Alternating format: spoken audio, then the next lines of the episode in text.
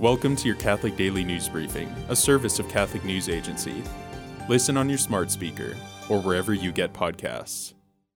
An American religious sister kidnapped in West Africa this week is a former international leader of her congregation, who was moved to start a missionary outpost in Burkina Faso after a 2011 visit to the country. Sister Sue Ellen Tennyson, a New Orleans native, had served at a missionary outpost in northern Burkina Faso since 2014. She was reportedly abducted by unidentified armed men on April 5 from the small home she shared with two other members of her congregation, the Marianites of Holy Cross. The 83 year old Tennyson was the only one of the sisters kidnapped during the assailants' invasion of the home. The current Marianite congregational leaders said they are praying for Sister Tennyson's release and are working with governmental leaders in Burkina Faso. Pope Francis on Thursday received the new Ukrainian ambassador to the Holy See, Andriy Yurash.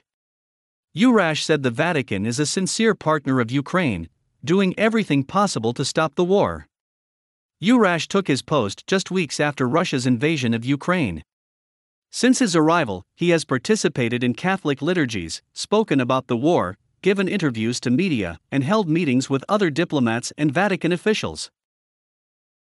Today, the Church celebrates Saint John Baptiste de la Salle, known for promoting and reforming Christian education, especially amongst the poor.